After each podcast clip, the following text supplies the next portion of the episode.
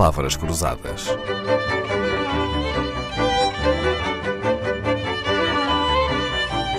Porque quase tudo é uma questão de semântica.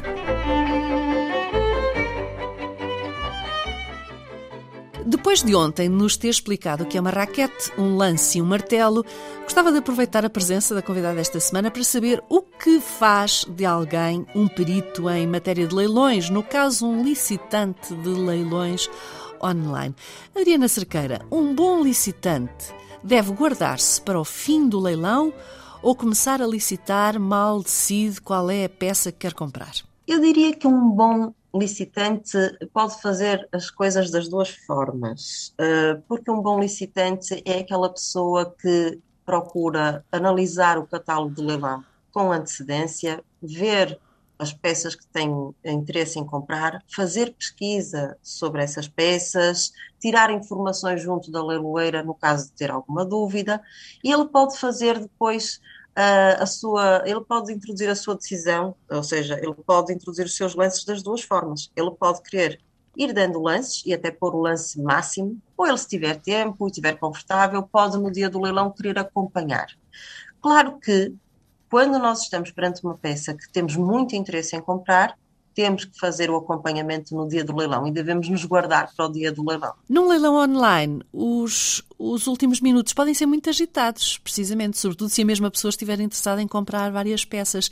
Quais são os melhores conselhos a dar para este caso? É, é quando os leilões é, têm muitos licitantes e há muitas eh, e alguém tem muito interesse em comprar diversas peças, o ideal é fazer uma wishlist, ou seja, uh, há uma forma nos próprios leilões online e nas próprias salas de licitação de criar uma lista de interesses. De favoritos. Em que a pessoa, é? Exatamente, a pessoa escolhe as peças que realmente quer acompanhar e só vai estar a ver o leilão em relação a essas peças, porque assim não causa tanta confusão. E Compreendo. esta é a melhor forma de o fazer. Uhum.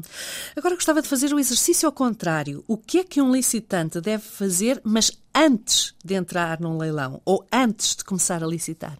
A arte de licitar aprende-se com o tempo uh, e nós percebemos que quando as pessoas começam a ganhar uh, mais confiança e quando começam a perceber melhor o mundo dos leilões, fazem diversas coisas antes de um leilão acontecer.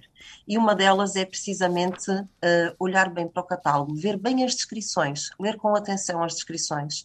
Aliás, as leiloeiras permitem que as pessoas ganhem muito conhecimento através das próprias descrições uh, ver se há, por exemplo, peças que têm restauro, uh, se há peças que têm algum tipo de dano, uh, perceber melhor através das fotografias se esse tipo de restauro é um restauro feito por profissionais ou se é um restauro mal feito em que a peça possa perder valor e também nada como contactar a própria leiloeira. nós, por exemplo, na Bid by Bid temos sempre pessoas que nos contactam e por vezes pedem-nos fotografias e nós temos a hipótese de mandar vídeos, mais fotografias em pormenor da peça, ou mesmo falar com as pessoas a explicar algo que não se consegue perceber através do catálogo de leilões. E eu penso que é este o trabalho que se deve fazer. Outra questão ainda é que nós hoje temos a internet, temos um mundo que podemos pesquisar através do, do, Google e é muito fácil as pessoas introduzirem um determinado tipo de peça e fazerem a sua pesquisa até em termos de valor da peça e serem elas próprias a definir o que é que pretendem. Não lhe querendo estragar o negócio, Adriana Cerqueira, há algum, algum segredo que possa contar-nos? Alguma tática para poder fazer boas compras em leilões? Ser um licitante de sucesso? É uma das formas mais interessantes é realmente acompanhar muito o mundo dos leilões. Essa é a melhor tática. E, nem se, e, e, por vezes eh, várias, várias leiloeiras, porque umas têm determinado tipo de produtos, outras têm outro tipo de produtos. E quando as pessoas fazem muita leitura das descrições, uh, acabam por perceber uh, o tipo de peças que há em leilão, o que é que é mais comum aparecer, aquilo que é mais raro, um, e portanto. E vai-se aprendendo, não é? de preços, é uma aprendizagem. O, o, mundo dos leilões é uma aprendizagem constante e eu penso que essa é a melhor forma, é as pessoas acompanharem, introduzirem-se no mundo dos leilões e apaixonarem-se por esse mundo, porque realmente acabam por descobrir coisas únicas, peças exclusivas, uh, coisas que não pensavam que ainda existiam, coisas que não sabiam que existiam e que existem. Dou-lhe um exemplo: uh, nós temos tido agora leilões de NFTs, é algo que as pessoas ainda não sabem o que é, tem muitas pessoas, mas não, não é mais do que uma arte virtual. Uh, em que se compra a arte. Arte digital, é isso? Não é, ela não digital, não existe fisicamente, é uma arte digital e a uhum. pessoa recebe um certificado que é ela que tem aquela, aquela arte, chamamos digital.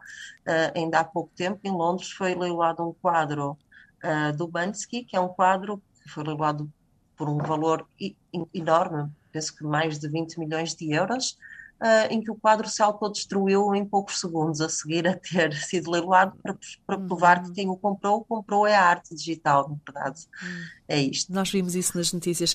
Adriana Cerqueira, vamos aproveitar ter aqui alguém que organiza leilões e gera uma leiloeira para tentar aprender tudo o que pudermos sobre leilões, das palavras aos preços e é mesmo de preços que vamos falar amanhã. Palavras Cruzadas, um programa de Dalila Carvalho.